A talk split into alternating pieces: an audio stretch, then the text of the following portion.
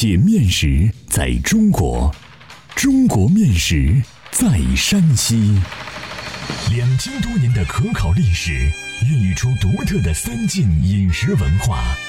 面食展现了山西人的睿智巧思，蕴含了深厚的人文底蕴。道不尽的面食文化，说不完的舌尖美味。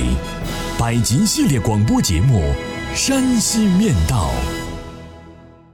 第七十二集：笨月饼，最朴实的进食月饼。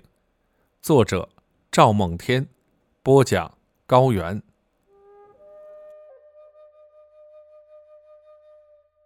笨月饼是山西民间流传最广的进食月饼，可烙可烤，多自制。笨月饼表面粗笨，皮儿馅结实，给人诚实的印象，是晋式月饼中最朴实的一种，故老百姓称其为笨月饼。笨月饼是相对细月饼而言的。山西人把南方产的月饼定义为细月饼。南方人制作月饼追求食不厌精、快不厌细的烹饪原则，如苏式月饼；而山西人做月饼只讲求实实在在，以舍得放糖油为要，不太讲究外观造型。特别是上世纪六七十年代，粮油紧张。中秋节制作的笨月饼只是应景之物，舍不得放油和糖的笨月饼的确是硬的咬不动。因此，南方人给笨月饼编了一个风趣的故事，在社会上广为流传。故事是这样的：一天，在山西人开的饼铺里，两个伙计发生口角，并打了起来。烤月饼的伙计拿起一个月饼，向炸麻花的伙计砸了过去。炸麻花的伙计低头一躲，月饼砸在墙上陷了进去。炸麻花的伙计怕闹出人命，没有还手，只是拿起麻花把陷入墙里的月饼给撬了出来。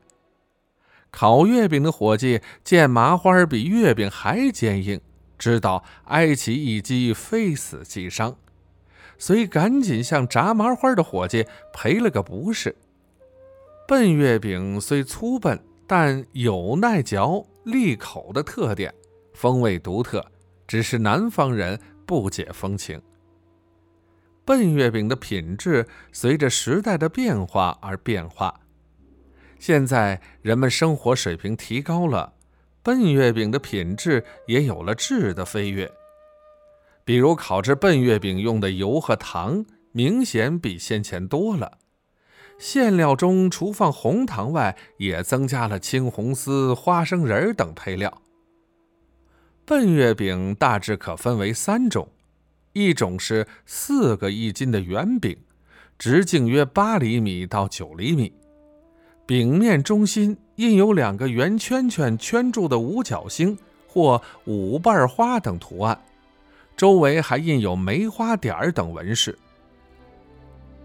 另一种叫耍活，是专为孩子们制作的，能把玩，能食用，造型有花篮、鲸鱼、山羊、玉兔等。最具代表性的叫老寿星。老寿星是一个额头突出、长着长胡须、拄着拐杖、笑眯眯的慈祥老者。还有一种叫月明爷，是专供祭月的。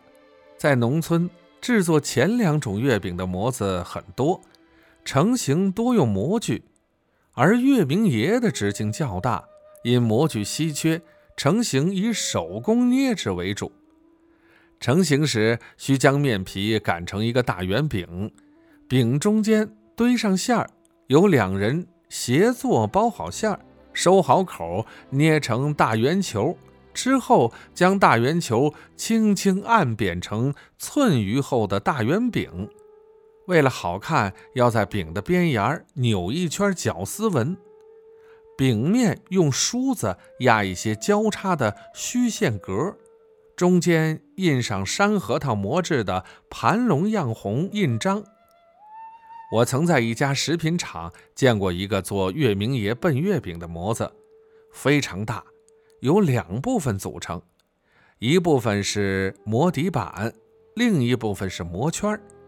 磨底板是用一块方的、四角安有短柱的梨木板雕刻而成，中间图案是嫦娥奔月，周围是有夔龙纹，十分生动。模圈与模底板套起来配合使用的模具，是用一块三厘米厚、与模底板相同大小的梨木板制成的，中间有一个脸盆大的圆窟窿，四角有插短柱的孔。做月明爷时，将两块模板叠合起来，把包好的大圆球放在模心，慢慢按扁，与模子齐平。之后拿一个拍拍，高粱杆串成的锅盖盖在上面。两人将模子与拍拍用手固定，翻转，先揭去模底板，再走模圈。一个大的月明圆留在了拍拍上。月明爷在八月十五晚上祭过月亮之后，由家庭主妇根据家里人口多少切割成块，分给大家食用。据说吃了祭过月亮的月明爷会得到上天的保佑。月明爷不仅要分给儿孙，出嫁的姑娘和外孙也有一份如家中有在外地读书或工作的人，也要给他们留一份等他们回家过年时品尝。笨月饼的制作工艺有制馅儿、制皮儿、成型和烤制四个步骤。